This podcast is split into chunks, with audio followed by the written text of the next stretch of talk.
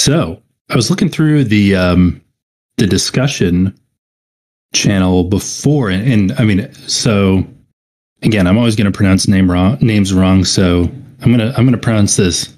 Deckers had a couple questions that kind of started up yesterday and ended up being a really good conversation. Publius, you want to walk through? I'm not going to, repeat all the questions, but do you want to walk through some of the items that were talked through in this conversation between you and Deckers? Sure. I mean, I think for those who just listen and don't have access to the class discussion, it might be helpful to repeat the questions. Sure. So we'll repeat them and then try to answer them a little bit. Wonderful. So the first question was, why was the A on the Bean 3 curve pool originally set to 10? The short answer is that is Curve's recommended level for on their website when you're deploying it. They have like three samples. They have 10, 100, and 200. 10 is what they recommend for uncollateralized algorithmic stablecoins, which, I mean, to be honest, in the grand scheme of things, we probably could have started with an even higher A. At this point, we would certainly make an argument pool could handle a higher A, but nonetheless, we felt like we should just follow their advice. Now, their next question was, do we see any benefit to ramping it up? Would there be any requirement in liquidity for us to increase it? Not exactly sure what Curves and their community or their DAOs typical standards are. But in short, it would require a vote on their end to increase the A parameter. And therefore, while we'd like to do that, it would require a little bit of an effort on our part. Given the lack of success, at least over the past day, on the Curve gauge proposal, I think Beanstalk Farms, we need to do a little bit more work figuring out Curve governance and getting stuff moved along there before we were able to move up the A parameter. But in our opinion, there's no real reason not to. And then the third question they asked was, why did we deploy the Bean LUSD pool with an A parameter of 100 instead of 10? Well, in short, given that we feel like the A parameter for the Bean 3 curve pool could be higher, and there's friction on getting it higher, we wanted to just start the Bean LUSD pool a little bit higher. And given that the Bean price has been particularly stable around $1, we felt that was appropriate. And then furthermore, if you consider that LUSD typically trades above $1 a little bit, or trades disproportionately, if you look at the liquidity pools on Curve that they're in, we felt like having a higher A parameter would benefit both Beanstalk and LUSD holders, who are going to hopefully add LUSD to the pool in the not-too-distant future. Brian followed up with some great context surrounding what criteria Curve seems to use when evaluating whether an A parameter should be raised, and shared some simulation software that seems to perform some analytics at different levels of A parameters. So a little call to action to, the analysts out there, TBIQ, whoever else, if they were to kind of reproduce this simulation on the Bean 3 curve pool, I think the community would totally appreciate that, and we'd be able to leverage that data a lot to potentially make a case to raise the A parameter if that's something people are interested in. Hadn't had a chance to review that data. That's looking at it now. That looks pretty cool. So my friend doesn't really understand the concept of an amplification parameter. Publius, could you explain that for my friend?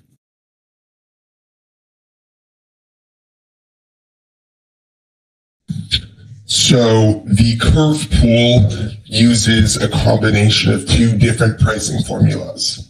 The first is a constant product price invariant, which is similar to what Uniswap uses.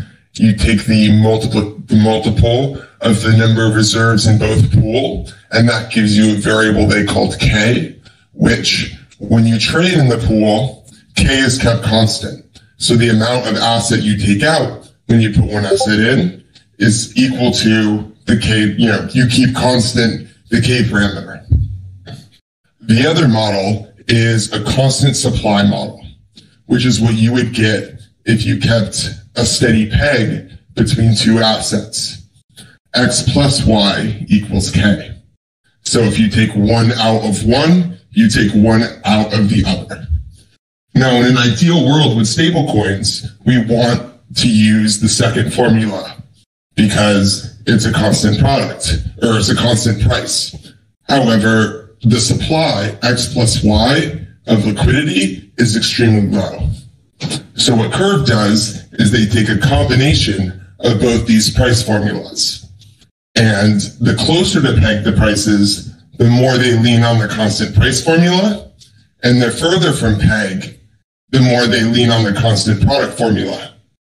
The A parameter is a way to tune how much the price should kind of focus on one of the two formulas or weight more heavy in terms of the price. So the higher the A value, the more the price relies on the constant price formula over the constant product formula. And thus, by turning up the A, you can have more concentrated liquidity around the peg because it relies more on the constant price formula. However, the problem here is it runs out of liquidity faster because we're concentrating the liquidity more. So those are kind of the trade-offs you should think about as we consider whether to raise the A parameter. That was a really good explanation. I really appreciate that. Or my friend really appreciates that. Well, you appreciate it on behalf of your friend. You're that type of guy. That's what I will do. I will appreciate it on their behalf. Okay. Anything else you want to cover in terms of that conversation? Breen, yeah, dropped a bunch of really good information into the chat as well. Shout out to Breen. Deckers thanks the group. Anything else to add before we kind of pivot on to the next item?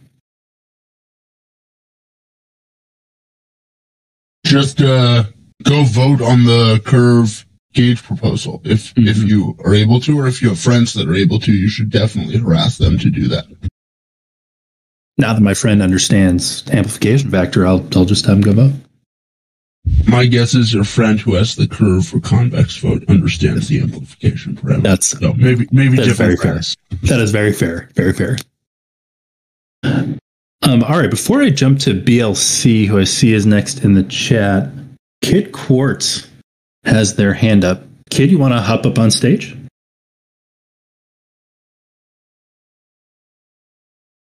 Let's see if I can. It's usually where our system falls apart and I try to bring him up and I don't have any luck. We just invited you up, Kid Quartz. There we go. Go ahead.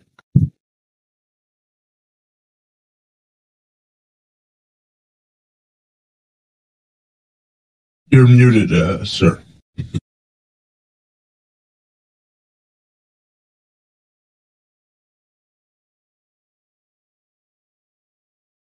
Now you're unmuted, but just can't hear you.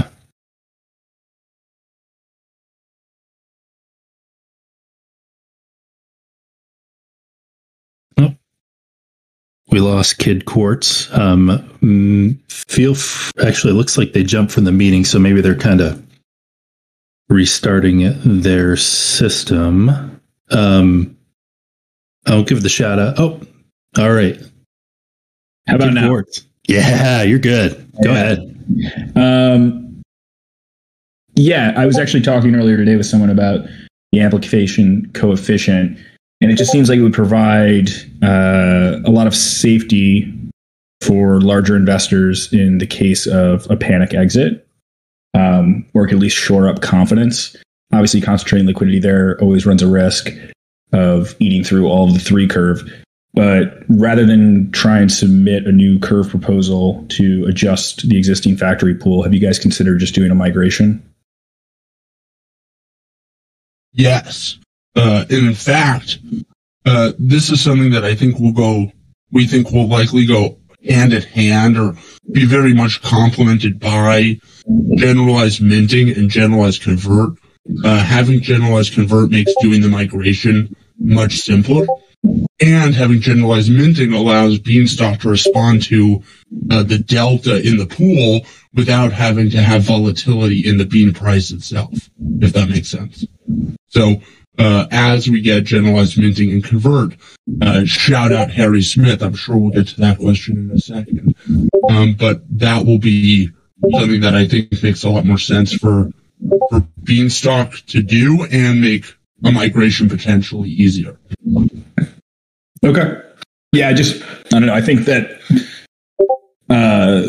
retail and even VCs and the like, or investors that I've talked to about it, love seeing that concentrated liquidity.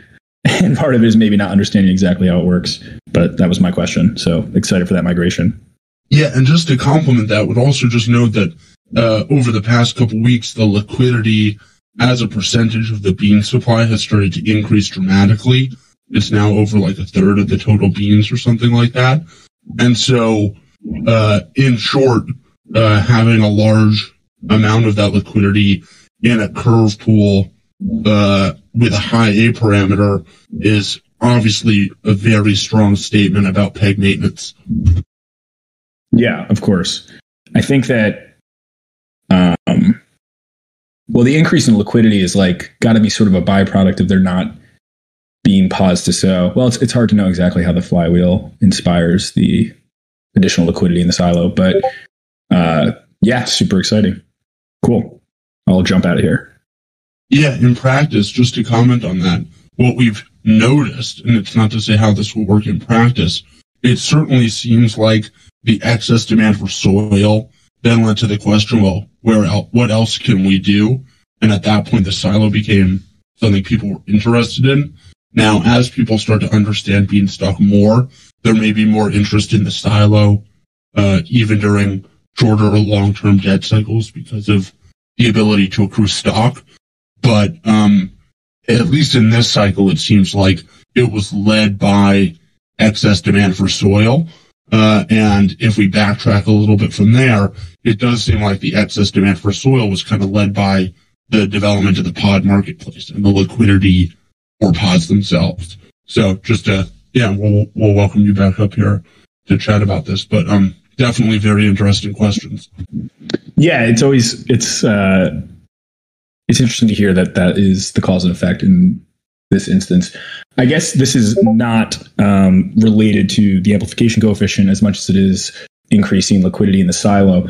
Have you guys thought about integrating with some of the, collateralized lending platforms like Abracadabra, if you just wanted to bootstrap liquidity super quickly? I mean, I think everyone saw what it did with Anchor, and it seems like you would spike demand so much, it could probably get you out of the current debt cycle. Yeah, so the short answer is the goal is to deploy a variety of different stable swap pools over the coming weeks and months. There is something to be said for not overdoing it until you have some sort of convert live. We've already started to see, right? Yeah, how you have like a million X's on Curve and it takes a couple hours for the system to deleverage from there. And so, don't want to rush it and have like a ton of different pools all launching back to back while we're still in the early stage, but agree that that's like a high priority. Oh, I'm sorry. What I mean is like letting people take like, suppose the gauge gets put in, the convex proposal goes well, and taking their CVX3 Curve bean tokens, depositing something like Abracadabra and allowing people to, through a platform like that, which is just going to deposit into the silo and issue a stable coin against it, essentially just loop it so that you could have you generate a fuck ton of liquidity overnight, right? Because like UST Anchor, right? All that demand in Anchor comes from, or not all of it, but like a couple billion and a half of it is just UST on ETH in Abracadabra, deposited in Anchor, borrowed against, and then redeposited. And so like some sort of looping mechanism would just create tons of liquidity overnight. Is so that requires some sort of semi-fungibility on the deposit front, which is being worked on at the moment. But you know, until that's live, it's not really possible to have that sort of lending or rolling over because of like the crates or something. Also, I'm talking. I'll hop out of here. I'm sorry. No, this is great. This is really great discussion. This is fabulous. Like, we love these questions. Go ahead, Publius. I mean, well, there is a way, you know, with the deposit mechanism, right? We could just transfer deposits, you know, of the same season that are input from the UI. I think the main problem is we would need someone willing to issue a stable coin against Bean as collateral. Right. But I mean, like, the liquidation mechanisms on a lot of these platforms are, like, sufficiently sophisticated. If they're willing to issue them against, like, Spell or, you know, Time or Memories or any of these Doge, Shiba, like, if you have really good liquidation mechanisms, I don't know, it just seems like an easy next step if we can get to the Convex integration to say, hey, you want to take this from, like, you know, maybe at that point, $50 million of liquidity to $1 billion overnight and make everyone get paid on their pods, introduce leverage into the system and let people borrow against their silo positions is one thought I've had for how you could really increase liquidity overnight. And you would recommend Abracadabra for this, or what other protocols would you recommend we consider? I was talking to, well, there's some on Solana that are being developed right now. We couldn't agree that this is like incredibly high leverage. I couldn't agree more, I would say. So this is just at the moment, and you know, over the past couple weeks, there really has been an increase in legitimacy of Beanstalk, it feels like, and so maybe it is an opportunity to start different conversations, but thus far, there hasn't seemed to be that much interest in what you're discussing from other protocols, but maybe the time is now. So if you have any thoughts, definitely happy to chat later about this. Yeah, for sure. I don't want to take up too much of the time here, but it just feels like that's a natural progression. Anyway, I'll hop off. We could do this all day. This is awesome. And feel free to hang out up here too. There's no reason to hop down. Yeah, absolutely. Yeah, and Kid Quartz, I'll say two things. First of all, you know, this forum is built for really good questions and discussion, so never, you know, no need to apologize for that. The other thing I'll say quickly is big shout out and thank you for the great Twitter thread about Bean recently too. Oh yeah, I'm glad you read it. Hope people liked it. Yeah, a lot of really good thoughts, a lot of really good traction on that platform. So big thanks there. And yeah, feel free to hang out up here or whatever you like. Yeah, cheers. I'll hop down, but thank you guys. All right. Next question on the list is from BLC, and the heart of his question is, when BNFT Spring Collection? I'll actually take that.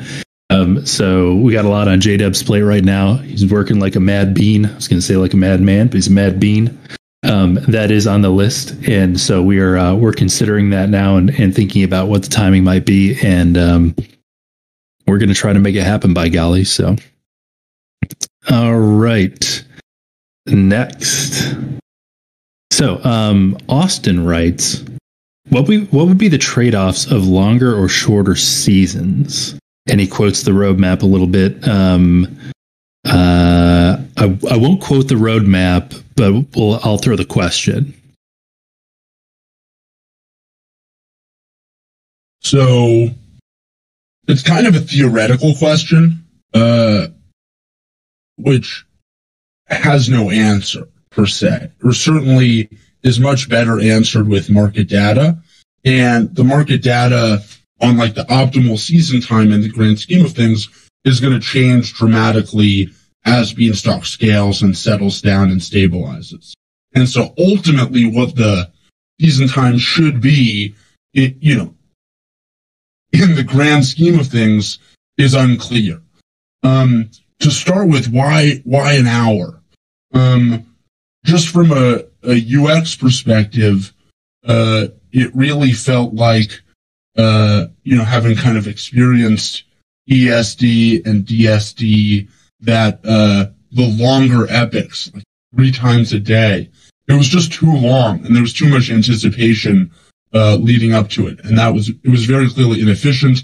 And from a user experience perspective, it felt awkward.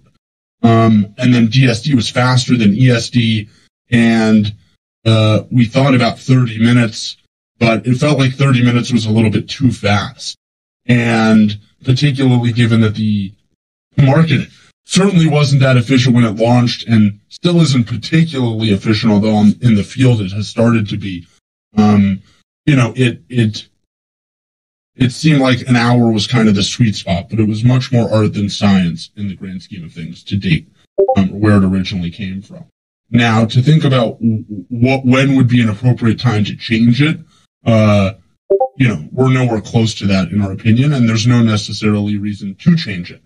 Now, with regards to the specific question Austin asked, hold on, I'm trying to find the question. About manipulation. Yeah. Well, that was a different question, I believe. Oh, okay. The trade-offs of a longer or shorter season. Oh, yeah. Yep.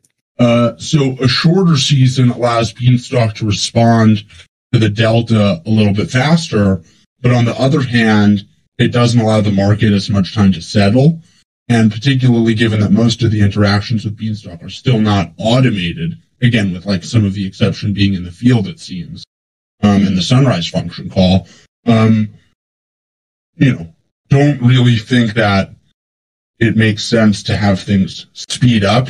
If the system became like truly autonomous, there's an argument to be made to like, if everything's being done by robots, you can increase the time. But also if you increase the time, there's an increase in cost. And one of the things that we did take into account was the sunrise cost of at least around $100. And so that is $2,400 a day minimum that the system is paying just to maintain itself. And so in the grand scheme of things, while $2,400 a day, it's pretty minimal upkeep cost for like a whole bank or a whole monetary system. It is a tax on the system. And the more you increase the sunrises, the more you increase that tax on the system. So that was something we also wanted to minimize, particularly when the system was younger. Frankly, when there was so many like sunrises being won by just like straight robots that would then dump all the beans when there was very little liquidity, it was one of those things where it was like, maybe we were too aggressive and the season was too short. So the argument for a longer season is that it's cheaper for the system and that it does allow for more time for the market to settle, although an hour is enough time for people to take action usually. So that's why we felt like an hour was also long enough. A little bit of a hodgepodge answer there, but hopefully that was thorough. And I was a little bit ahead of myself. So Austin's question about manipulation is actually a little bit lower. I want to touch on that just quickly. Is that season length, does that expose the protocol to any type of manipulation in particular? Nothing like immediate comes to mind. If you had like a one block season, the shorter the seasons in practice, the cheaper the manipulation cost, because if Beanstalk is using some sort of time-weighted average to figure out the delta in the pool, if you want to manipulate the bean mint, the shorter the season, the cheaper the price to actually manipulate the pool. So one thing that might make sense to go hand in hand with making the season, let's say the seasons went down to 30 minutes, you would probably want to introduce some sort of coefficient on the delta B calculation. Because if you have a delta B, this may not be the case ultimately, it would require some real modeling and thought to decide. But if you're going to start minting based on delta B more frequently, you don't necessarily want to mint the same ratio based on delta B per se. And so an hour really was, in a more art than science way, like the healthy middle ground, where it felt like it was sufficiently manipulation resistant. The cost to impact the TWAP was pretty significant over the course of an hour. And so it's like, if you're going to buy or sell and affect the price for an hour, that can, that at some point an hour is real price discovery.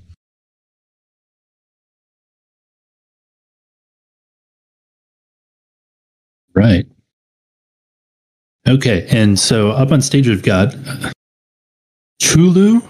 Another name I'm going to pronounce wrong, but go ahead. Do you have a question? Hi, sorry. No, I ended up adding the question into the chat. All right. But feel free to verbalize it. Yeah, go ahead. Well, I was just going to make a comment that if you were interested in trying to use leverage to speed up growth of Bean, then one possibility could be APYing, because then there wouldn't be liquidation risk. And that's a really nice thing when you consider sort of what happened with own price action from last October until basically now. But the downside is I think that the Bean protocol would need to supply liquidity for a liquidity pool of future yield tokens versus Bean. But I'm guessing that would be pretty simple to do if that was something you wanted to do. Where did you post this? Yeah, I'm looking too.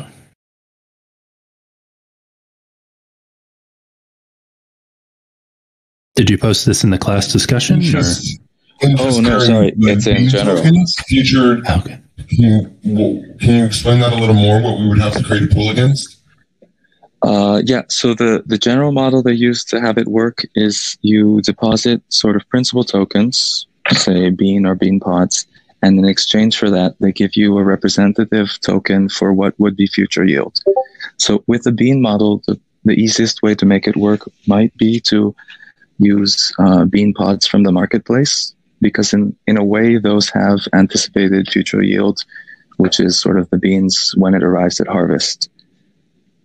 And then, so you would say, turn in the bean pods as you're waiting for them to be, for the field to move up, the market line to move up until they're harvestable, and you might get paid out beans at a lower rate earlier on.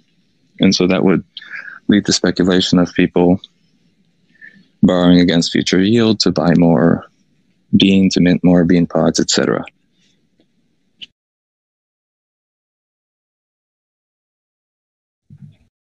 So how would this compare to like a fiat DAO scenario? I actually wouldn't be able to answer that question because I don't know how fiat DAO works. Sorry, that was actually kind of for Publius. And Publius, I'm sorry, I cut you off. I heard you start to talk just as I did. Go ahead. Yeah, I mean, quite frankly, Rex, we need to do some more research and reading up on it to understand a little bit more about this AV1, is that what it's called? Well, so appreciate you bringing it up, Cthulhu, and, we'll do some due diligence on it. Thank you. Have a great day.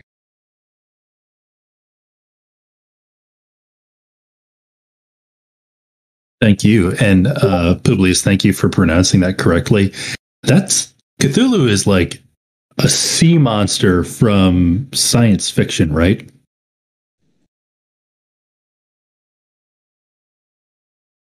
Lots of Lovecraft literature also. Lovecraftian. That's the word I was looking for, Lovecraftian. Okay. And I've never actually heard that word pronounced, so thank you both. All right. So next on the list, actually, Cthulhu, do you have anything else you want to cover while you're up here? No, that was it. I'll step down now. Thank you so much. No problem at all. Thanks for your question, or your suggestion, I should say. Okay, next on the list, we got Harry Smith. Knows this question has been asked a lot, but now Harry, you want to come up here and ask us? Yeah, get on up here, Harry. Just for the meme. No pressure. All right, he says he can't. So, you want to ask us the question, Rex? Oh, so here's get it. So, okay. Yes, I absolutely will. So, Harry knows the question has been asked a lot now, but now the Omniscia audit is complete. When is when generalized minting and generalized convert? You want to take this, Publius, or should I? Happy to. You compare where Beanstalk is to a week ago, you know, before the audit was released, before BIP 14 and 15 were proposed, you know, we were in a much worse state, and, you know, convert and generalized minting was a lot farther away. Now that, you know, a week later, we have the audit finished, we have BIP 14, 15 out, and we'll hopefully have BIP 16 up by the end of the night. The next thing, you know, that is planned to come out is generalized minting and convert. You know, most of that functionality is done, and, you know, hopefully we'll just be able to get, you know, just wrap up the testing. And, but, you know, these things, you know, it's a lot of testing that needs to be done, but, you know that it is the next focus, and, you know, who knows how long it can take, because it's a lot of work that needs to go into it. But, you know, we're working our best, and, you know, hopefully soon. So a non-answer from Publius. You know, would just also comment, and this is maybe a separate note, not about the due date, although hopefully this is on the order of weeks. You know, to answer you specifically, you know, Harry, it's like, it's not going to be 1 week, but, you know, a couple weeks, 3-4 weeks. You know, the other thing to comment is, the more we've been thinking about it, convert and the potential convert functionality within the silo is likely to be broken up into a couple different converts. And one of the reasons is there's so many different types of converts we ultimately want to facilitate within the silo, such that, you know, things can be pretty frictionless and efficient. But we also don't want to hold up rolling out generalized minting and generalized convert, or the first version of it, you know, more than it needs to be. And so the thought is the first version of convert will be what you can currently do, for the Uniswap pool. There's the, you know, what we would refer to as the traditional convert, which was live when Beanstalk launched, where you could take additional Ethereum and take deposited beans and then convert your deposited beans into deposited LP with, adding Ethereum. That's going to be part of the initial generalization, hopefully. And then secondly, the convert that's introduced by BIP 7, that will also be live whenever minting and convert goes live, where you'll be able to convert your deposited beans when the price is too high into deposited 3 curve, and vice versa, convert deposited 3 curve to deposited beans when the price is too low. However, going from like pool to pool in an efficient way, that's, you know, it's just to do those types of different converts, it's going to require more development work. And so we're thinking that in order to expedite getting minting and convert live in the way that we've been discussing it, we at least, you know, we're probably going to break it up into multiple BIPs.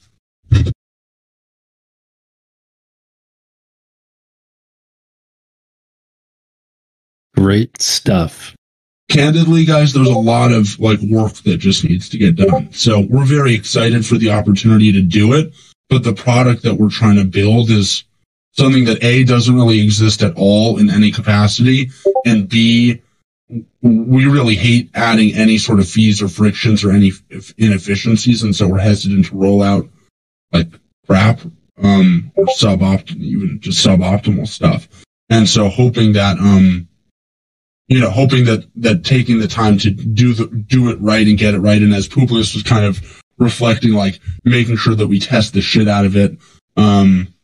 You know, that's the way we're planning on doing stuff. And, at this point, there is a lot of value in Beanstalk and liquidity in Beanstalk and, money that people have in Beanstalk. And so, it's not where things were, you know, 6-7 months ago, where it's like we're pushing code, and there's not that much money in the system. And the system's unaudited. At this point, the code is audited, or a lot of it is audited. And so anytime we push new code, we really want to make sure that we're being incredibly careful. And, that goes with all BIPs, that are being worked on. And we're very fortunate to now have a pretty cool, diverse backend team that's working on a wide variety of different upgrades to the bean farm and transferable and semi-fungible deposits and upgrades to the pod marketplace. But we got to make sure that all of this is done to a really high quality standard, and that's why things are not moving perhaps as fast as people would hope, but we promise you that they're moving as fast as they can. And, you know, this is really we recognize how important it is that we get this right. And so that's our focus. I feel like there's some saying in either business or in engineering that, you know, make your processes work as fast as possible, but no faster.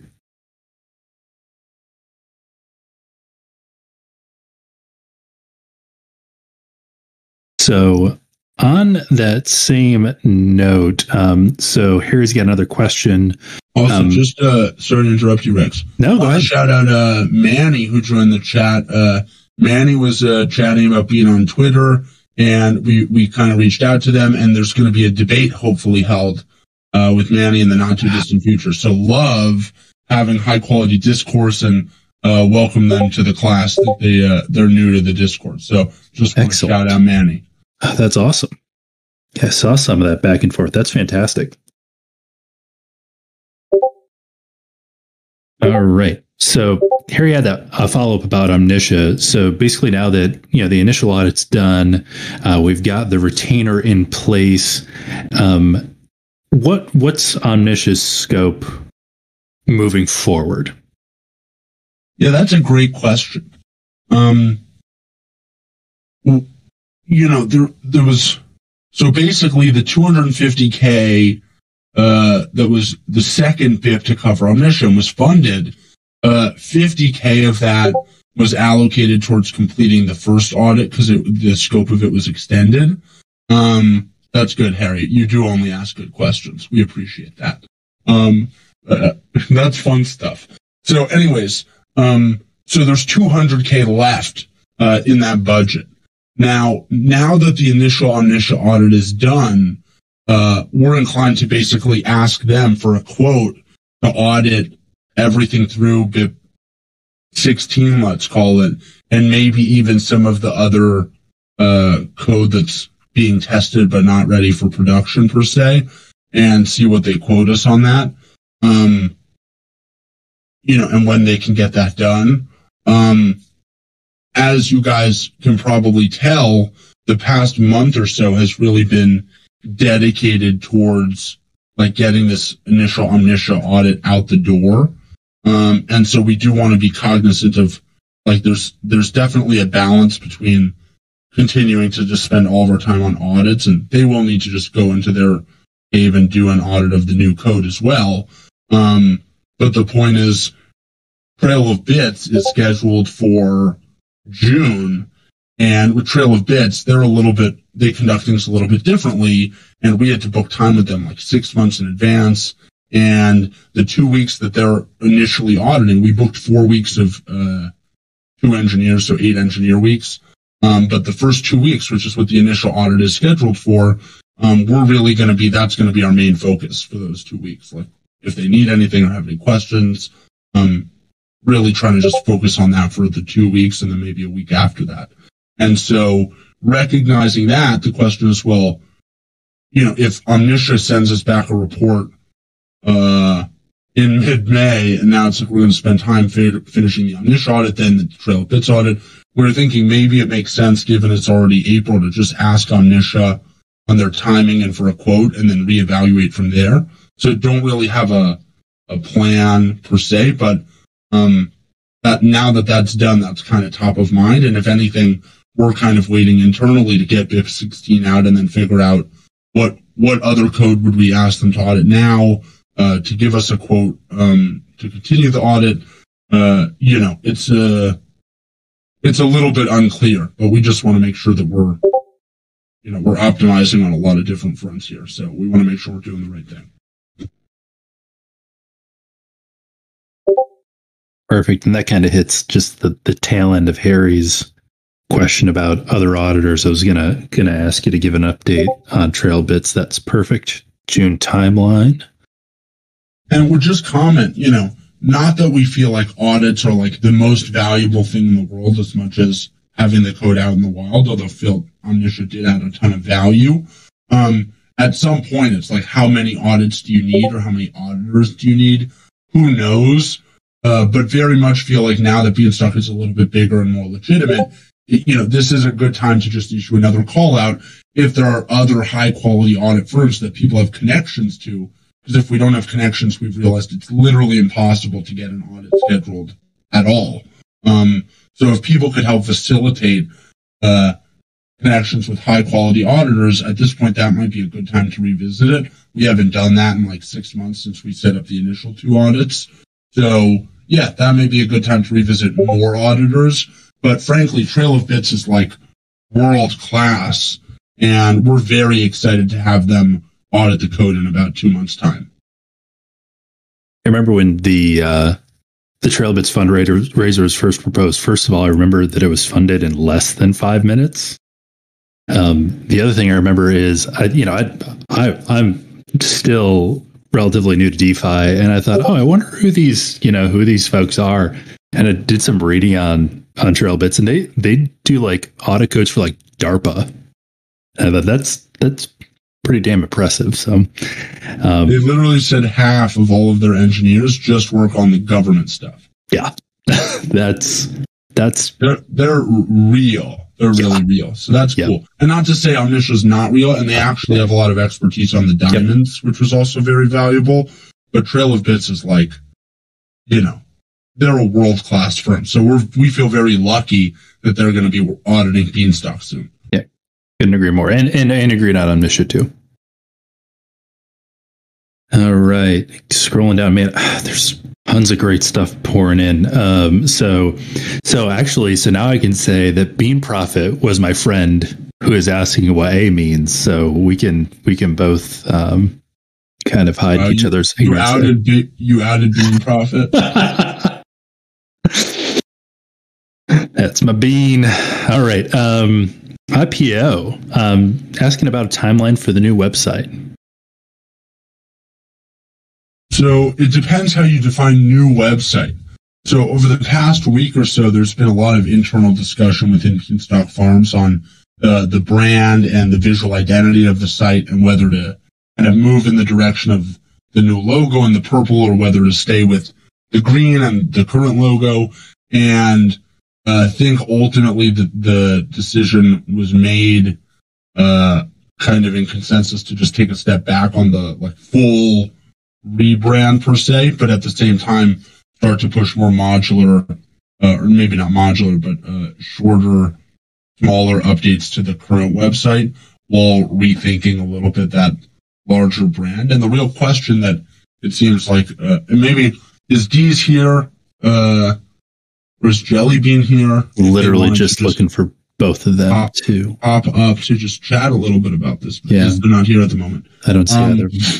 There's a lot of open questions as to,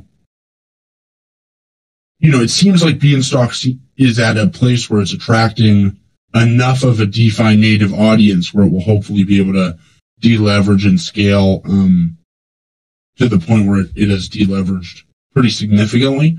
But if we take a big step back and think about what Beanstalk is trying to become, an issuer of money, there is a lot of, and it's very fair feedback, that this farming theme and the whole vibe is a little bit too childish and not serious, and it will be a turnoff to larger, more institutional investors, and potentially not just institutional investors, but, what we really care about, the farmers, the local farmers who are like, is this something they can trust?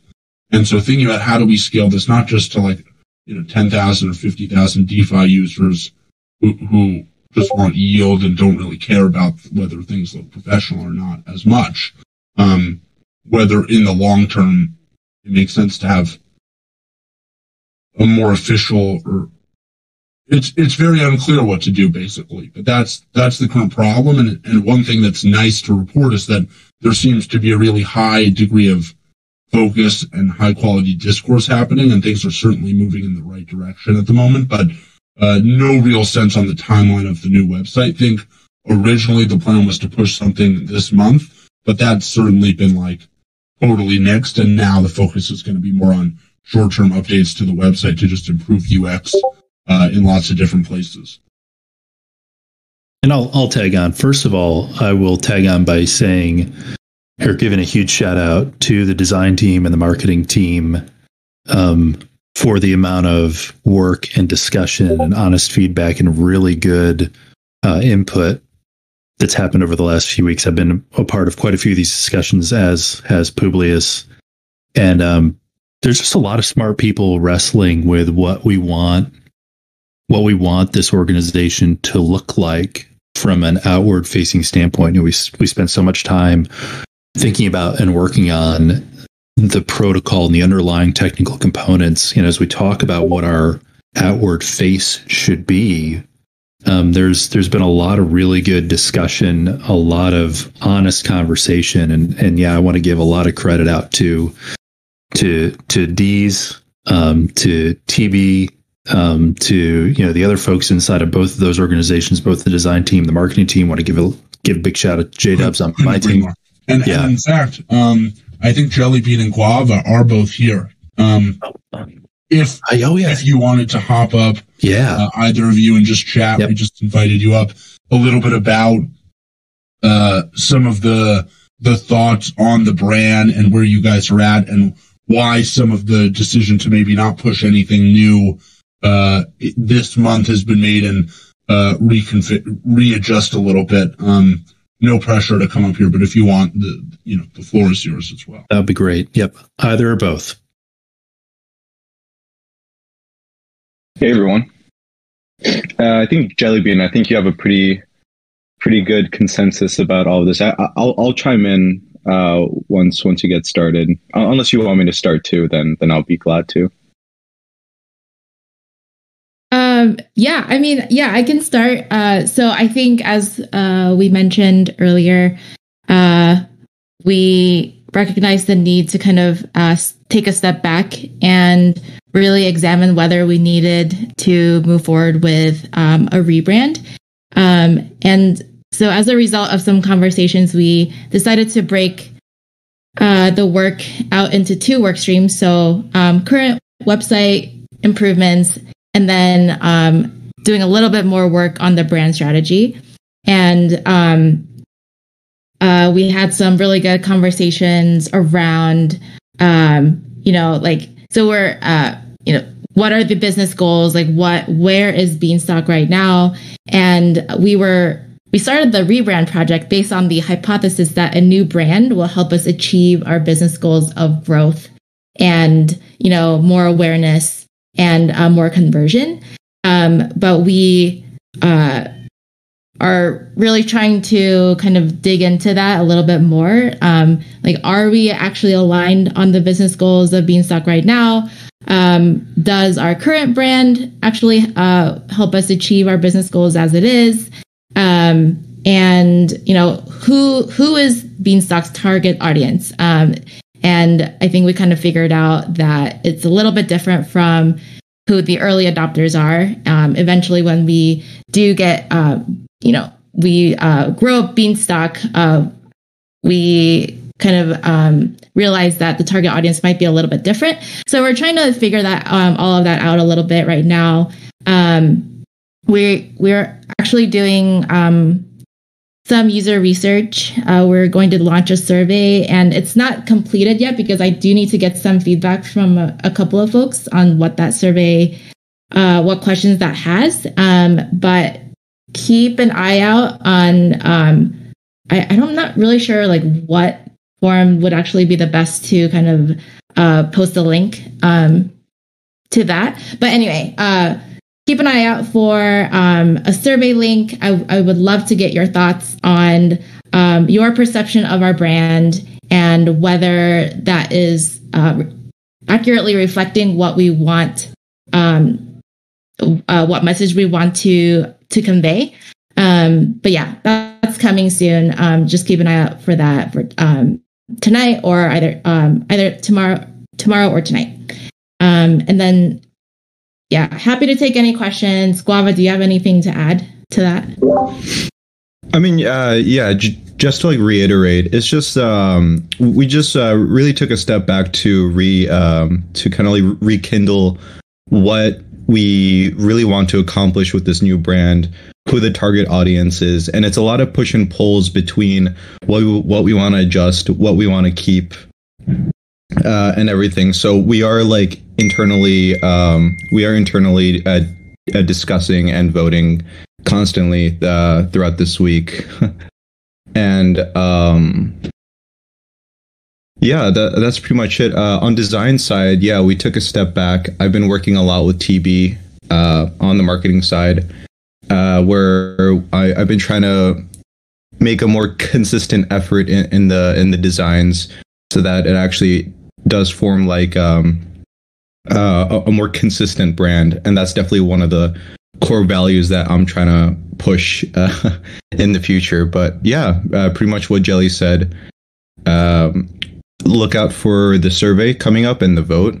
And of course, if you guys have any questions about design, or if you guys really are interested or have any ideas, like, please DM me, DM Jelly. You know, we would love to hear some input from all of you guys. And Jelly and Guava, just to follow up, I think that when that survey is ready, we I'm pretty sure we can either put an announcement up or something pretty widespread so that we can get as much participation as possible.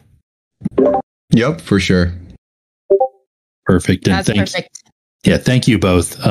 Yeah, more shout outs. Appreciate your work.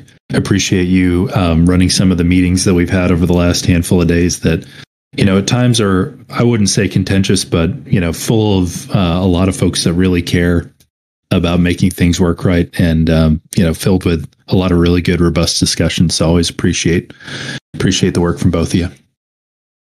A quick note, since we have a lot of great people in the audience right now, I just made a quick little survey channel in the Discord under General, and I'll drop a link in the chat here in case anyone's interested in doing that survey. It might be a good place that we can. Jelly, do you think that's a good idea? Yeah, I think that's great. Thank you. Perfect. Awesome. All right. Very cool.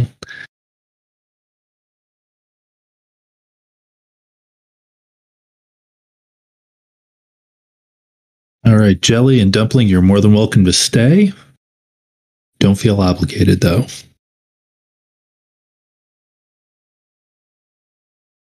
Yay. So, I want to be cognizant of time. We were 57 minutes. Obviously, tons of great discussion. I guess what we'll say, actually, Publius, I'll leave it up to you. There's no reason to keep it short. I mean, if there's questions and there's stuff and people want to hang out, we can go all night. All right, cool. So the next question on the list is from Austin, who offered to come up. So, Austin, I'll give you the floor. Hey, team. I had a question, a generalized bean farm question. So my understanding of the future generalized bean farm is a few things. It'll be more tax efficient in theory, more gas efficient, and eventually be the interface through which we interact with the rest of DeFi. And I had a couple of specific questions about the gas efficiency part. So in a world where I swap ETH for bean outside of Beanstalk versus swapping my bean farm wrapped ETH for bean farm wrapped bean on the bean farm, is one of those actually more gas efficient than the other? That's my first question.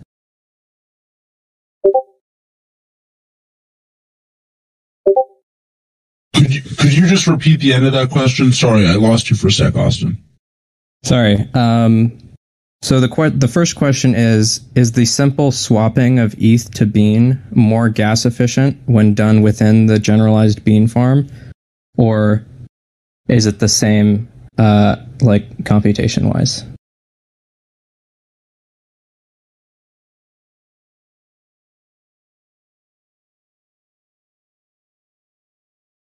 You want to comment on this, Publius?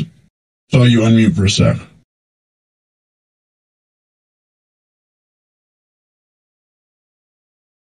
All right, we'll take it. I had some mic difficulties, but the question was to which one is going to be cheaper. Likely in this specific case, a straight to Uniswap tech swap will be cheaper on average but there are a couple gas considerations that, you know, could be, you know, special cases that would actually lead it to be cheaper through the bean farm. But where in, you know, direct swaps, the biggest gas efficiency comes is not from having to call an approved transaction. In the case you just mentioned, if you were to trade, you know, ETH or, you know, wrapped ETH to beans through Uniswap, you would have to approve Uniswap to trade your wrapped ETH. If you did the trade directly from ETH, you'd have to, the transferring ETH versus transferring ERC20 comes with an added gas cost as well. So you'd actually have to, you know, transfer that ETH to the Uniswap contract, which would then send it to the WEETH contract and give you WEETH, which is an added gas cost that comes with swapping from ETH. So kind of in both cases with the generalized bean farm, you would be trading from, you know, wrapped ETH on the farm to beans wrapped on the farm, which would require no approval and there would be no transfers of ETH. So, you know, there's a chance that it's cheaper. Also, if Beanstalk already holds both wrapped beans and wrapped ETH, then it could potentially be cheaper if you don't hold beans, as changing a zero in Solidity storage to a non-zero value is about 10 times more expensive than changing a non-zero value to a non-zero value. Okay, interesting. So at minimum, at least the approval step is skipped. That makes sense. And so I guess then with the... Go ahead. Just said, yeah. Oh, okay, sorry. And, you know, kind of the gas efficiency also depends largely on the type of transaction that's occurring. So right, it's hard to say, but go ahead. I was just going to ask, would you then say like the main value prop in terms of gas efficiency of the bean farm is the kind of composing transactions together? Like the example you mentioned in the roadmap is, you know, depositing into a liquidity trove, minting LUSD against the ETH, and then trading that LUSD into beans, doing something with it, etc., all in one transaction, more so than the maybe marginal gas cost of exchanging ETH for bean on the bean farm versus not. Definitely, because, you know, in the case you just mentioned specifically, right, to do it without the generalized bean farm, you would have to first send one transaction to the liquidity trove to create the trove in an LUSD. Then you would have to make sure that LUSD is approved for trade in the bean LUSD pool on Curve. Then you would have to trade in the pool. And then you would have to make sure bean is approved for use within Beanstalk. And then you would have to call the deposit transaction. So, you know, in that case, it would be up to 5 transactions, at least 3. And, you know, here we're able to do it in one transaction, no approval necessary. And, you know, each added cost to the chain is also more gas, expensive gas wise. There's a fixed 21,000, you know, gas cost with any transaction. So, you know, by grouping transactions, you know, gas efficiency and time efficiency by not having to sit through 5 transactions, you know, going through. Makes sense. That's super helpful and very exciting. Appreciate it.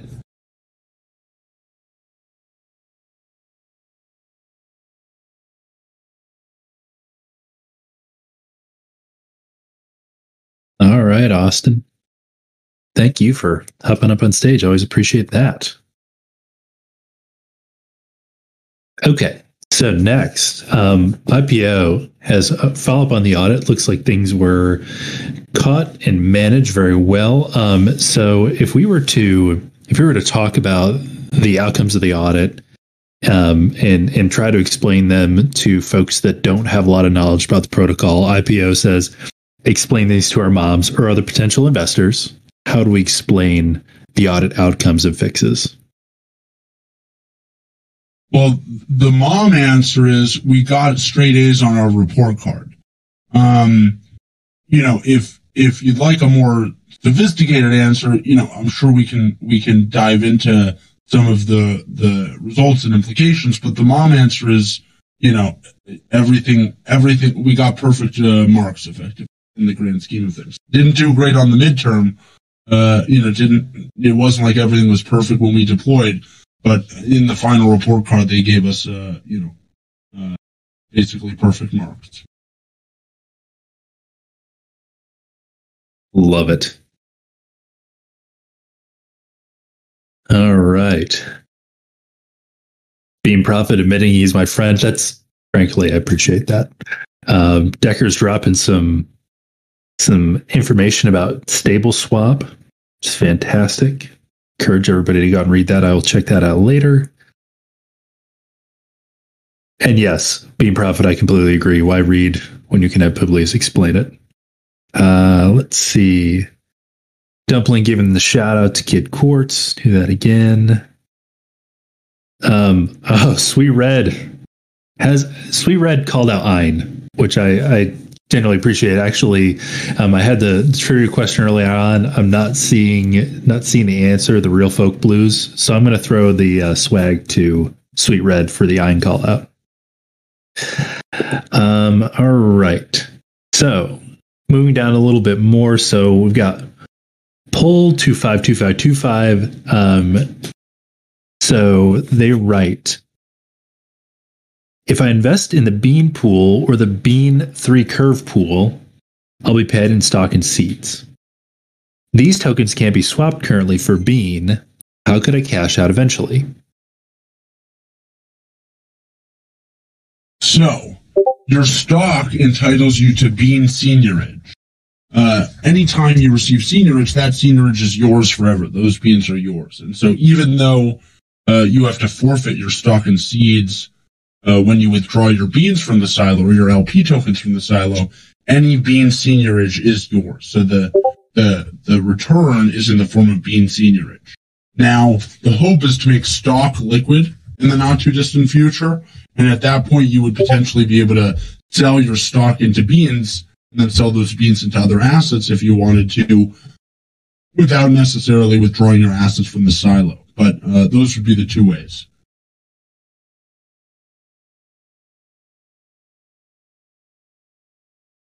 Perfect. And as usual, I see a lot of helpful stuff that came up after Paul asked his question. So appreciate that from the crowd as well.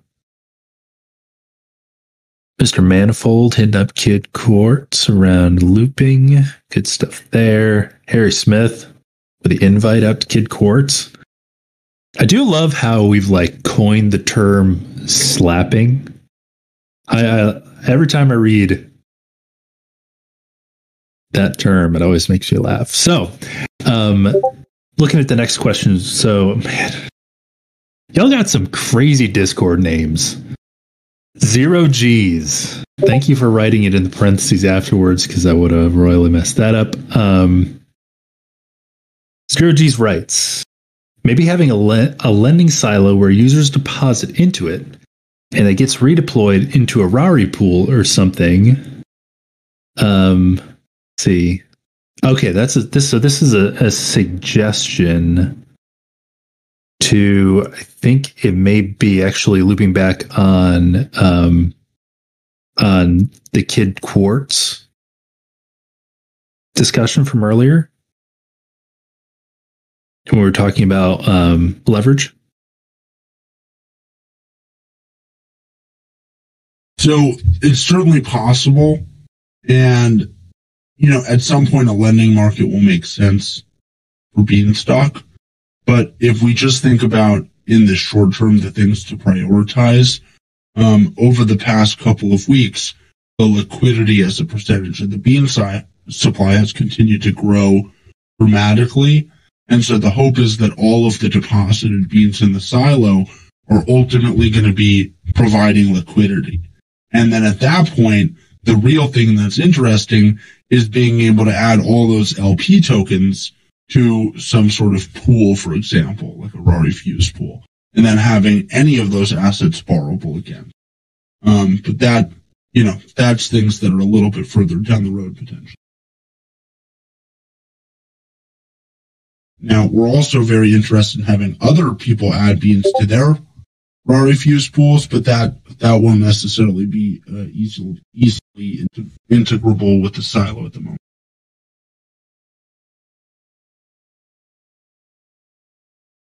Perfect. And Zero G's, thanks for the follow-up. The only thing that I hate more than murdering someone's name is murdering their question, so I'm glad that I got it right.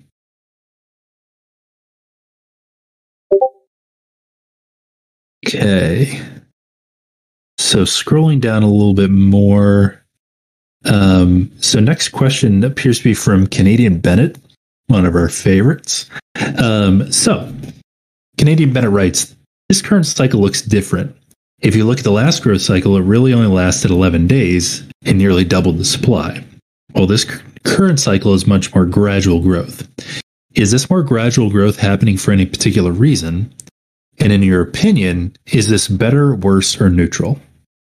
BIP 7. It's all about BIP 7. It's very hard to understate how having the beans that are in the silo available as supply has had an effect on limiting the excess growth when there is excess demand for beans. And so BIP 7 was not live during the previous growth cycles, and the effects of having all of these beans, and if you look at the deposited beans chart in the silo, it's like just craziness, honestly. The amount of beans that are deposited in the silo just continue to go down and down and down. And we'll drop a photo in the class discussion in just a sec. And in short, that has facilitated, basically, the growth of the bean supply, the growth of the liquidity with less upside volatility, and that's much more sustainable in the grand scheme of things. Because the hope is that if there is ever periods of time where there's excess supply for beans in the coming weeks and months, which at some point there certainly will be, a lot of this liquidity will then be converted back to deposited beans. And so there's this dampening effect on both sides of the peg.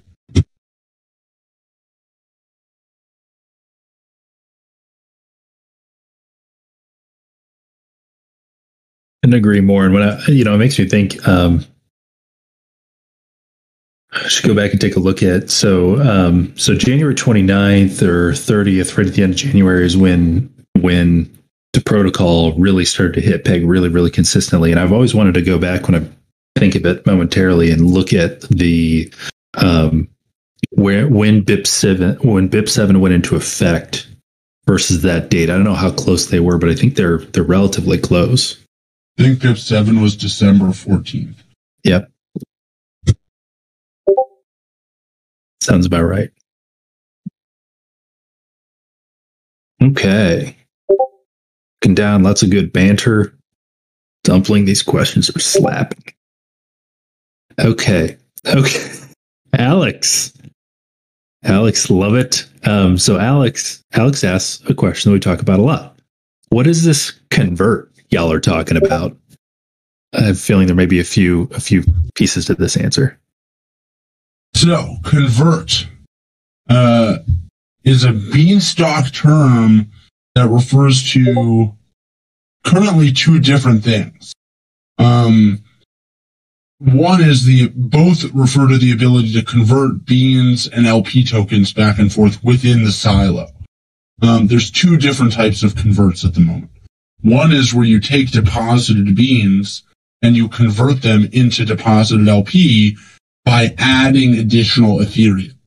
And it's LP tokens for the Bean ETH pool. When the convert is generalized, you'll be able to do it for other pools that are in the silo. But you take your deposited beans, you match it with ETH, and now you have deposited LP. The second type of convert, which was the one introduced by BIP 7, is the ability to take your deposited beans and convert them into deposited LP when the price is above 1 without adding additional Ethereum. And therefore, it's effectively selling half of those beans into Ethereum and then adding those LP tokens there's adding liquidity to the pool, and then those LP tokens are in the silo. And so those are the two different converts that are currently available, and that's what's being discussed. Now, hand in hand with the second convert is, the flip. You can't. It's not just that you can convert deposited beans into deposited LP tokens. You can do the reverse when the price is too low and convert deposited LP tokens back to deposited beans.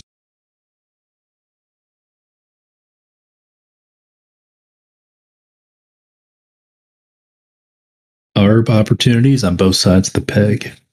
Love it. All right. Looking again at lots of fantastic banter in the chat. Harry Smith, director of Slaps. It's like Bean Intern, senior vice president of Vibes.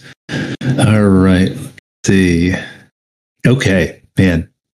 Think dropping in, as always, with a really good question. Try to do justice here. So I'm just going to try to read through it. Actually. Yeah, Sync, read the question. Yeah, yep, okay. Okay, so Sync's reply to Canadian Bennett, we'll just read right down through it. So Sync writes, I've also been thinking about this in the context of generalized minting. Is the protocol actually maintaining peg better now because the three curve pool is not being referenced yet for minting? We'll start there. But just read the whole question, I think. Okay, all right, I'll go right down through the rest of it. It's really one question. Okay, perfect. Okay.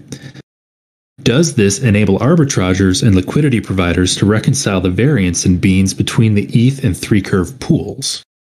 And would it make sense to gradually add pools for consideration to the minting schedule as they're included in the silo, and perhaps have a limit at some point on the number of pools that are referenced?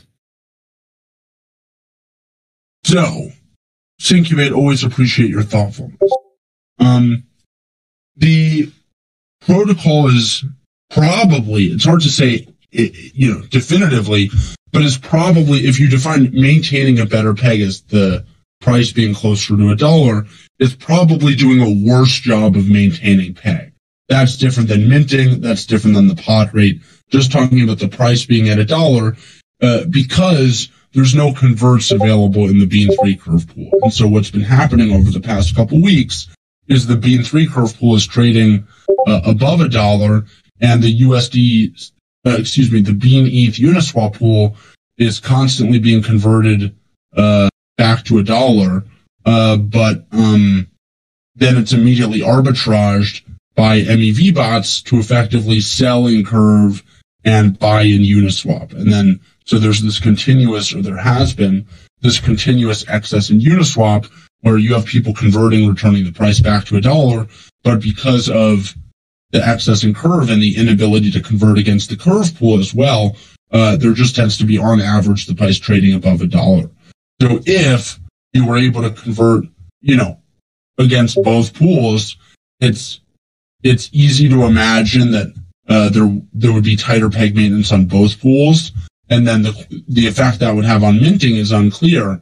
It would probably result in less minting over time, but then again, we'll really have to watch it play out in practice to get anything definitive because there's too many variables to model. Does this enable arbitragers and liquidity providers to reconcile the variance in beans? Yes. Right now, basically, so one thing to clarify, and this is related to your question about adding pools to the silo and the minting schedule, the two are really distinct, right? And any asset that's included in the silo doesn't need to be included in the minting schedule by any means. And in fact, what's included in the minting schedule, there really should be some sort of separation between church and state when it comes to the process by which pools are added to the whitelist for the silo and by pools are added to the minting schedule. And the minting schedule is really where the oracle comes from, right? And so any pool that we're minting against, Beanstalk is effectively saying, we view this asset as a good price of $1 in some capacity. And so don't think that there are too many assets on Ethereum that qualify for that. And therefore, the pools that would be eligible for a minting to be included in the minting schedule are highly limited, in our opinion. Now, the question about gradually adding pools, in general, definitely think gradual is the way to go.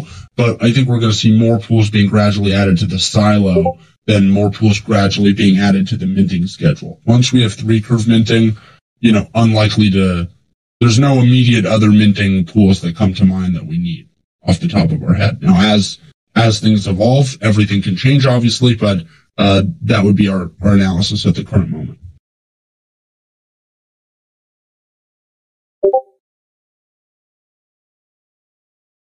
Appreciate that info. Oh, and don't think I didn't notice the Thomas Jefferson Church and State drop there too.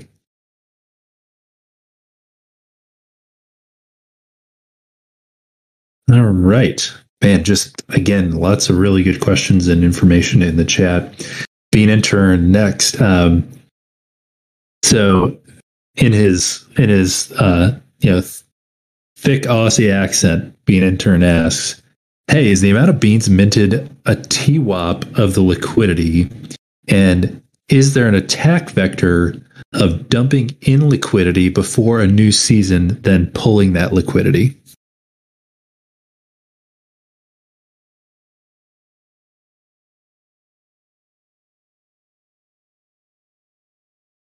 So, Beanstalk doesn't really technically use a TWAP in the traditional sense. It really uses time-weighted average delta B. And what that means is Beanstalk takes an average of the time and liquidity, the liquidity-weighted delta of beans that need to be bought or sold in the Bean ETH Uniswap pool for the price to be $1 over the course of the season. And so the short answer is that makes it highly resistant to any sort of attack vector of changing the liquidity at the time that the sunrise function is called. And so both the price, or really the delta B, and the liquidity is taken into effect over the course of the whole season. So the delta B calculation takes into account the liquidity, and therefore it's really like a time and liquidity weighted average delta B would be the way to think about it. But it's very verbose. I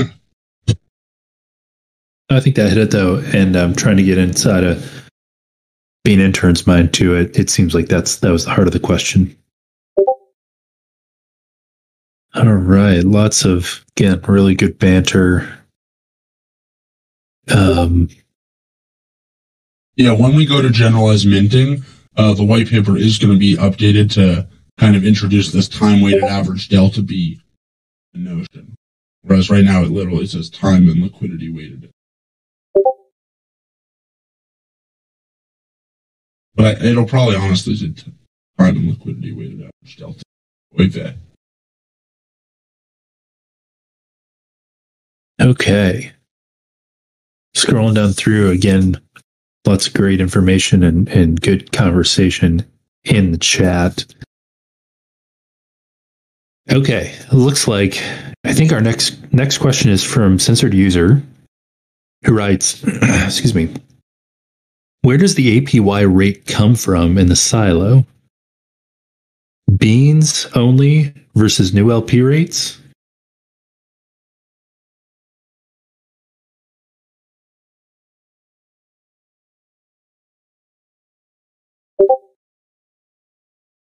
Trying to understand their question. Yeah. Also curious who censored you, user. That would be another question we have for you. But they have another related question. Where do the beans in the form of the interest come from? Mm-hmm. Which is, and I think it's related to where does the APY rate come from in the silo? So beans, the bean APY is from newly minted beans. And beans are minted every time there's a time-weighted average time-weighted average shortage of beans in the pool over the previous season. Time and liquidity weighted average excess, shortage. Jeez Louise. A time and liquidity weighted average shortage of beans in the pool. And so anytime there's this, positive delta B, as it's displayed on the website. Anytime you have an excess on average beans that need to be sold into the pool, you need more beans sold. Beanstalk mints new beans, and those half of new beans that are minted are paid to pod holders, paid to lenders, and half go to stockholders in the silo. And so the bean APY is calculated based on the beans that have been paid to silo members, to stockholders, over the previous 720 seasons, the past 30 days. And then the stock APY is reflective of the fact that you receive more stock from seeds when you deposit assets in the silo over time. And the LP APYs are higher than the bean APYs because of the fact that you receive more stock over time.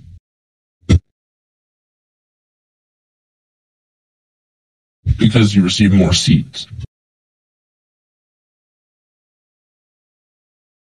Perfect. And looking down to the bottom of the chat, censored user writes, first of all, Jack from Twitter censored them. Sorry to hear about that.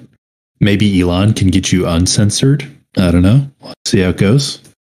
Censored user, you hit it. So displayed APY essentially tells us what has happened and is not necessarily a projection. I would agree with that, Publius. That is a fact. Yep. Perfect. Okay. So I'm going to scroll back up, make sure, or at least try my best. The only thing just to add, to clarify, is it does take into effect the current liquidity. So if right now the liquidity increased by 10%, the APY would also increase by 10% because the liquidity is calculated based on the historical liquidity-weighted minting. And so if there's an increase in liquidity, the APYs will increase to reflect that.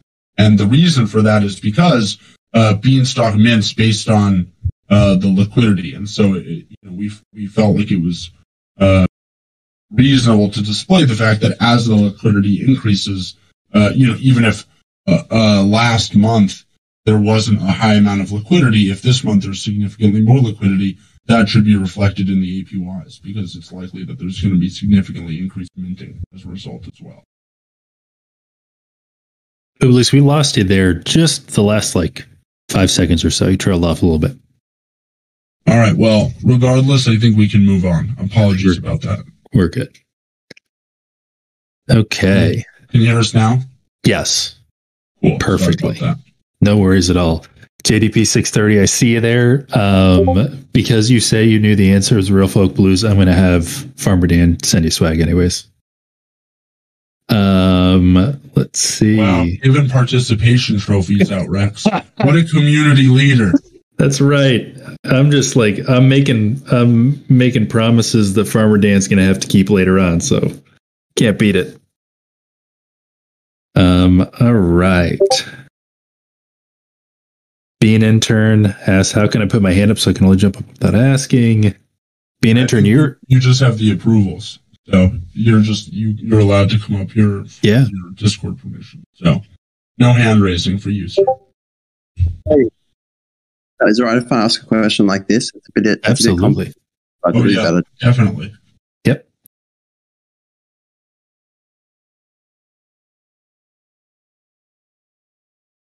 You're good to go, Bean Intern, whenever you're ready.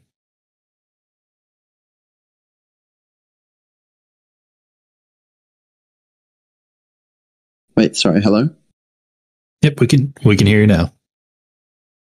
Okay, so basically, I've been looking at Tracer DAO quite a lot recently, and they have these perpetual swap products where you can basically use everything as collateral to trade other assets. And I thought it could be a pretty cool, I don't know if anyone saw the Olympus integration, but I thought it could be a pretty cool implementation to look at in the future where basically you can provide beans as collateral to then have exposure to any other asset of your choosing through these sort of synthetic pools.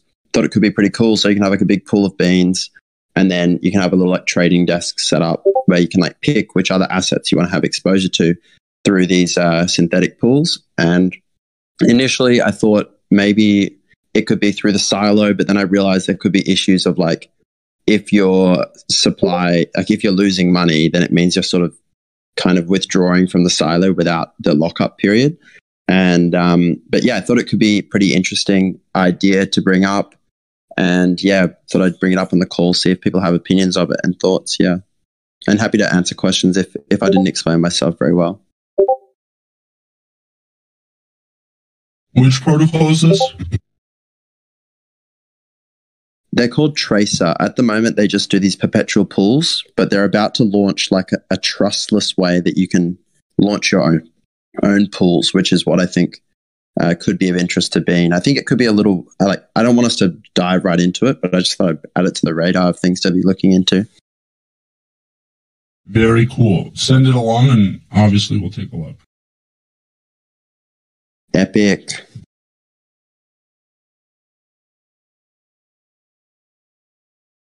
Shout out to Bean Intern, joining the team as part of the Metaverse group, as well as helping out with some biz dev. So great to have you coming on. Also, I saw your comment about my PFP changes, and you are right there with your username changes. So we're one and the same with the constant fluctuation. Yeah, I'm doing a really big rebrand soon, which everyone should be excited for, and I'm gonna bestow the Bean Intern persona upon someone else.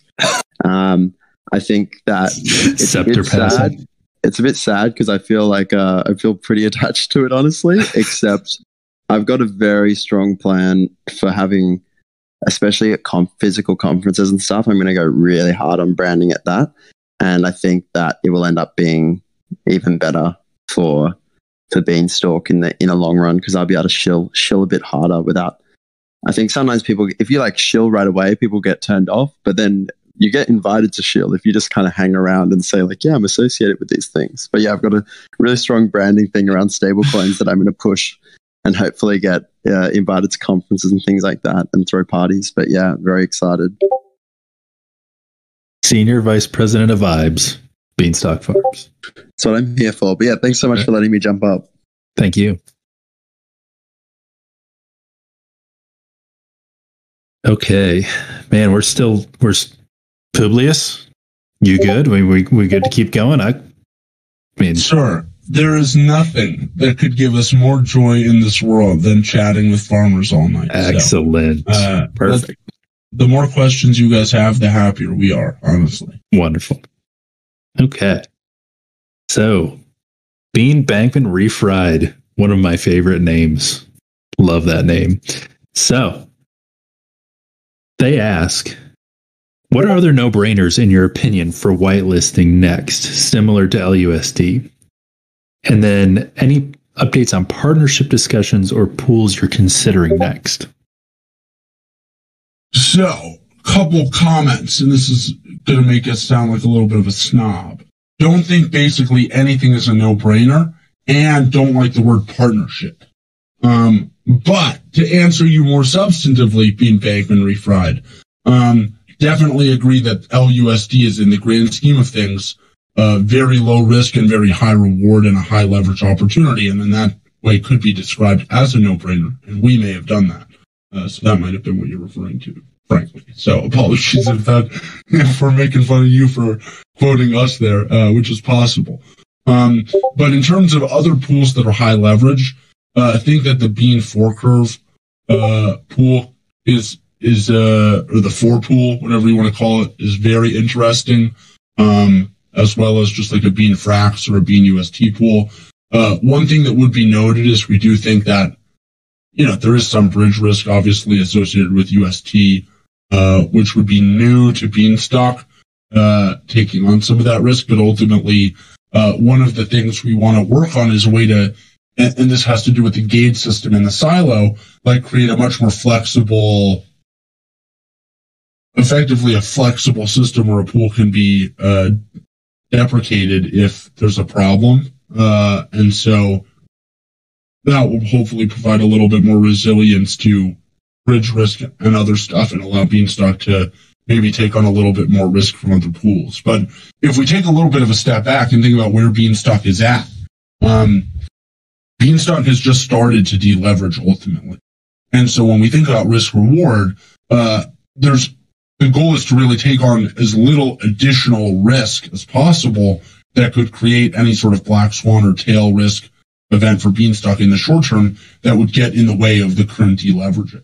And so that's why LUSD is particularly attractive, is because of the fact that it's Ethereum native and has done a very strong job of maintaining its peg, or at least or even trading above peg consistently, and therefore seems pretty low risk in the grand scheme of things. And there's a lot of value out there potentially. And so if we think about over time as Beanstalk deleverages, its ability to add other assets or other pools that are potentially or in reality a little bit more riskier, or in theory more risky, or have more risk associated with them, might be the right way to say it. There's a time for everything, but right now, definitely still inclined to be more risk averse on the whitelisting side.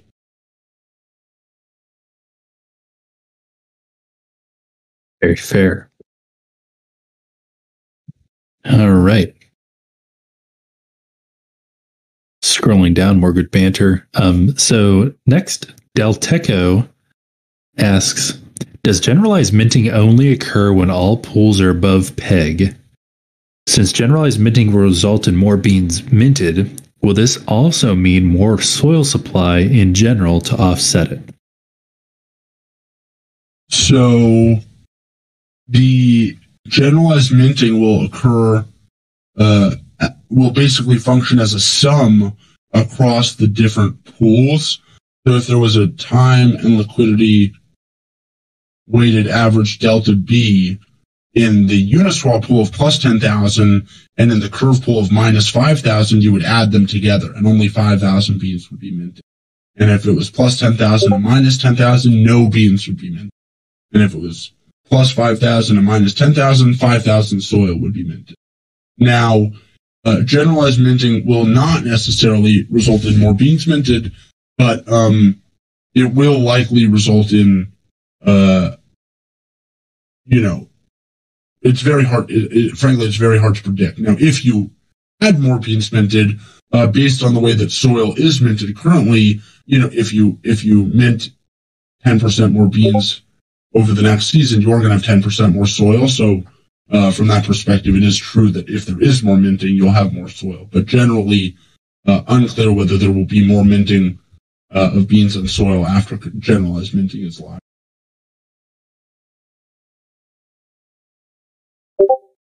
At least until you run out of all the beans in the silo, we should say. Like, if you run out of deposited beans in the silo to convert, right now there's still like 25 million beans in the silo, so about half the supply or a little more than that. If we were close to zero or in the low millions where there's no sell pressure, at that point you might expect there to be an increase in the beans that are minted. But that's more of less a function of the generalized minting, other than you could make the argument that we're more likely to get to that place where there's no or very little deposited beans in the silo because of generalized minting and convert, if that makes sense. But that would be where you'd start to potentially see an increase in the minting.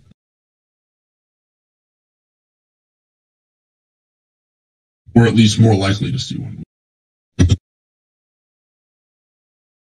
All right, Delteco's second part of their question is, also, is it possible to make silo deposits themselves liquid within the silo?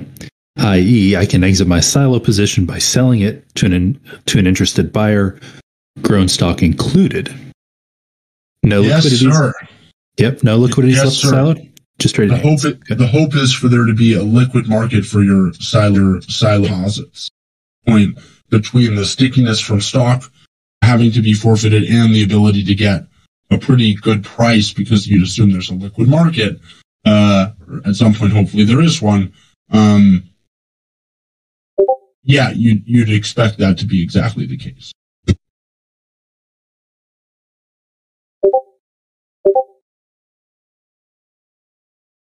All right. So Orbub has a question about why people don't redeem pods for beans. Sounds like we're headed towards like talking about the marketplace. So pods that are in the pod line are not harvestable. They cannot be redeemed for beans yet. In the future, when the bean supply grows, those pods will, on a first in, first out basis, become harvestable, and then you'll be able to redeem them for beans. Now, there is a farmer's market, which is a secondary market for pods where you can list and try to sell your pods for beans, but the pods in the pod line cannot be redeemed for beans. So they're stuck in the pod line, whether or not you sell them or not.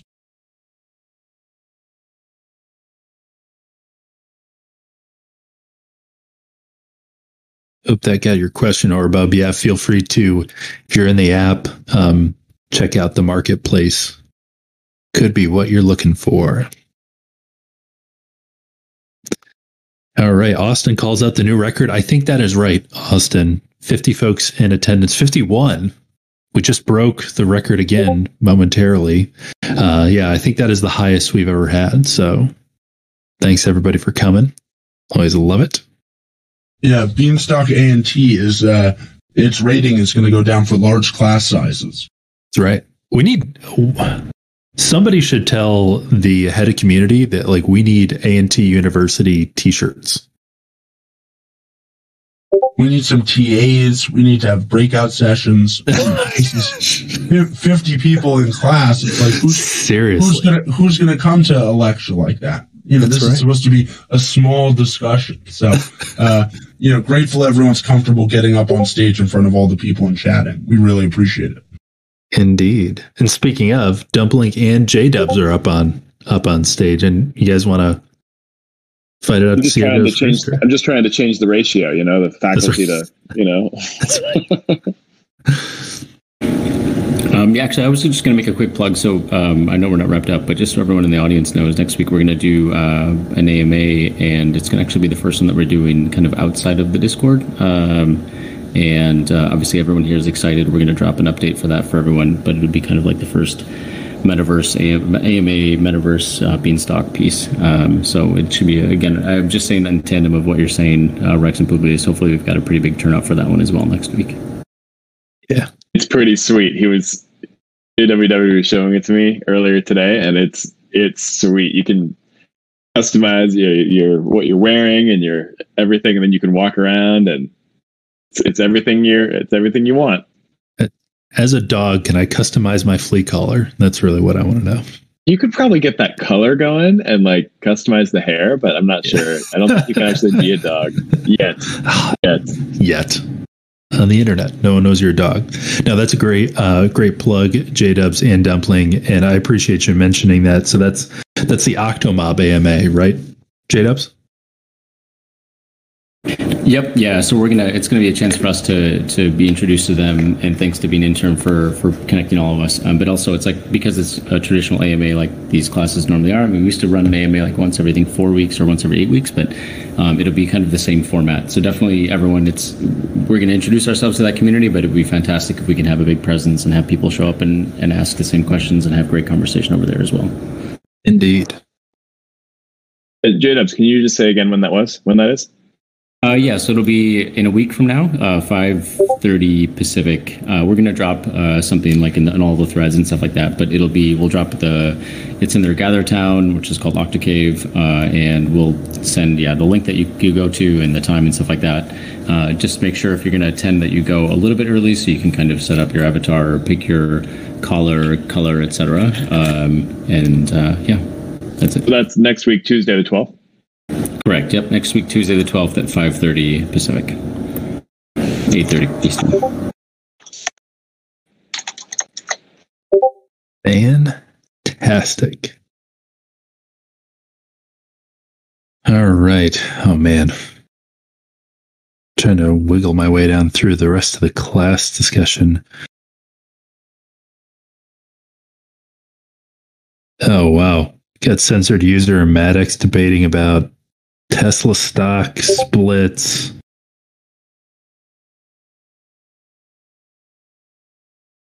Austin talking about notes and recordings. Good stuff there.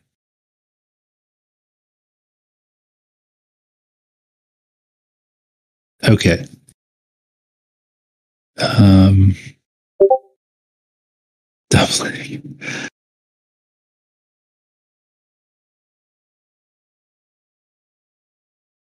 Okay,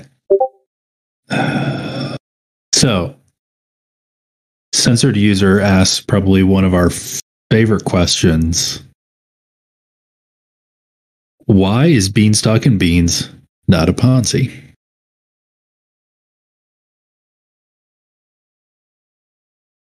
Well, there's a lot of different ways to go about this, and I think you skipped another fun question from censored users. All right, I will. I will scroll back and find it then. We don't have a good answer for it, but it's at least good to verbalize it because it's such a fun question. But to answer about why is Beanstalk and Beans not a Ponzi? So, a Ponzi scheme is, at least in the traditional sense, something where you're paying newer investors with older investors. And so you take in money, and then when you basically promise to return some sort of growth on that money that you cannot return or you fall short of. And then the way that you ultimately pay people back their capital with the return is with new people's money. The main fundamental thing that makes Beanstalk totally different from a Ponzi is that Beanstalk can mint new beans. Beanstalk can actually fulfill the obligation. And furthermore, Beanstalk never actually mints beans that it's not never promises beans. It only mints beans according to the bean supply. It never says, oh, here are beans that we promise to mint you next season. That never happens. It only mints forward looking. And so when you consider the fact that, sure, like the system is reliant on the fact that it is able to attract people that will lend to it. And if you're lending to Beanstalk today and you know, I'm not going to be able to lend to Beanstalk forever. My bags aren't infinitely deep. I'm going to need other people whenever I'm done lending to Beanstalk or run out of the capital I'm willing to risk lending to Beanstalk. I expect other people are also going to be willing to lend to Beanstalk. That certainly exists. But that idea that, you know, you're buying into something and expecting other people to also buy into it, and without other people buying into it, you're unable to make it a profit. That doesn't make it a Ponzi scheme. That just makes it some sort of collective endeavor. And the real elegance of Beanstalk is that it is able to coordinate independent actors to do different things to create this stability. And ultimately, you know, if you take a big step back and you think about, well, what are miners for a crypto network? They're spending some sort of capital in exchange for some sort of tokens that otherwise are not valuable other than the utility that the miners themselves are creating. And so if you think about lenders who are lending to Beanstalk, you can think about them serving a similar role to the Beanstalk ecosystem as miners would to the Bitcoin ecosystem, for example, where they're expending some sort of resources today with the expectation of earning some sort of token in the future that will have value because of the utility that they're helping to create. But if they're the only ones mining the blockchain, then it's just a useless endeavor, and you're burning electricity. So in reality, you know, the fundamental thing that makes Beanstalk not a Ponzi is its ability to mint its own currency. And it's never issuing obligations or saying that it's going to pay you something that it cannot pay. But then beyond that, the structure of the network as a whole is designed in a way that is very much aligned with other successful cryptocurrency systems. And so, you know, if Bitcoin is a Ponzi scheme, then, you know, that's a different starting point for this discussion. But if we stick to the traditional definition of a Ponzi scheme, and we're certainly not saying Bitcoin's a Ponzi scheme. Sometimes our smirk gets lost through the voice modifier. But, you know, just want to highlight, like, this is a network that's designed to create positive network effects by aligning the incentives of distributed, disaligned market participants. It's not designed to promise, hey, we'll pay you back with the next guy's money. That's something that it does not do in basically any capacity, other than the pod line is first in, first out.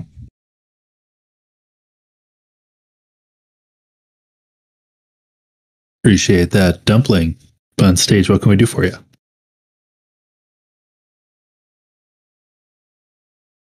What did I? Nothing. I'm good. Okay, cool. You're always welcome to hang out. So, okay, back to censored user's fun question, and I apologize for not grabbing this earlier. Censored user asks, man, start talking about symbols and stuff, so I'm going to try to verbalize this. Is it true that Yale Behavioral is greater than the Chicago School when it comes to explaining why Tesla stock shot up on the split? So we're not going to speculate. We weren't watching the market that closely, so don't have a sense of how things actually traded when this happened.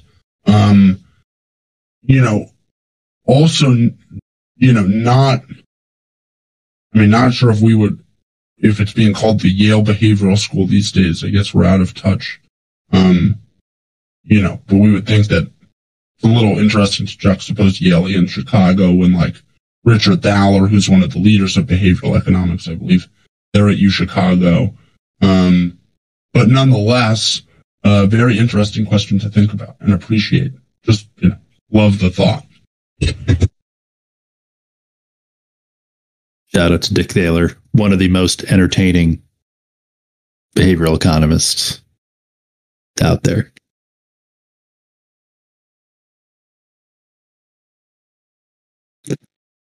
All right.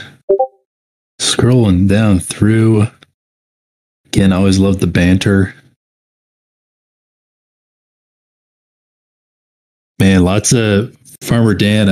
I think Farmer Dan's in the crowd. Yeah, he is. Farmer Dan. Lots of shout outs, lots of pressure to get lots of merch rolling. So we gonna do it. All right. Looking good. Austin calling out to 50. We got 49 now. Great attendance. Appreciate everybody hanging on through the good discussion.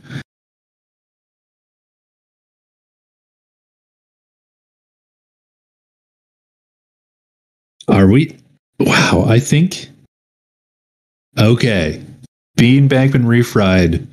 Down at the bottom of the chat, even though there are folks still typing, Bean Bankman Refried asks, when bean payments, when IRL bean farmers accepting beans for beans? Ultimate utility.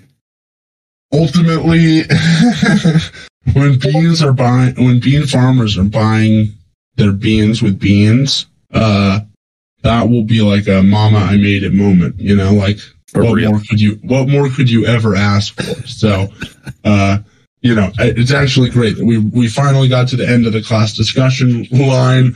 We seem to have exhausted the questions. Yeah. What a great way to end the discussion today. What a fun class, huh? Indeed, man. Can't beat it. Really can't. All right. Anything else, everyone? Otherwise, you're going to have to wait until next week. That's right.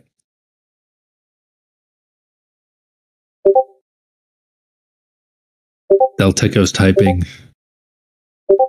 Looks like just dropping awesome banter into the chat. So I think with that, we're going to call it almost 2 hours deep. Beautiful. Impressive.